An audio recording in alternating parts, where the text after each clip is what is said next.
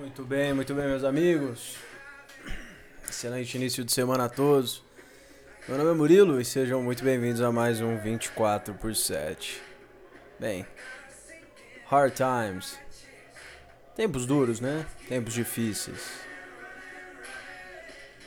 Eu sou em favor que muitas vezes você tem que não ficar negando que você tá numa fase ruim ou num tempo difícil.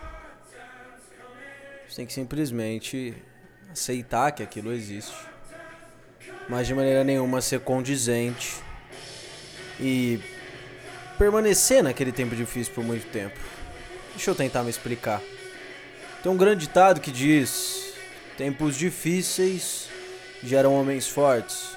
Homens fortes produzem, né, geram tempos tempos mais fáceis. E tempos mais fáceis geram homens mais fracos, mais frágeis. E assim por diante. Para que pessoas corajosas, né, para que pessoas resilientes continuem assim, continuem, continuem a surgir, continuem a, a se desenvolverem, os tempos difíceis são parte do processo. Para isso você tem que saber que você está passando por um tempo difícil. Que você está ali numa situação que não lhe é agradável,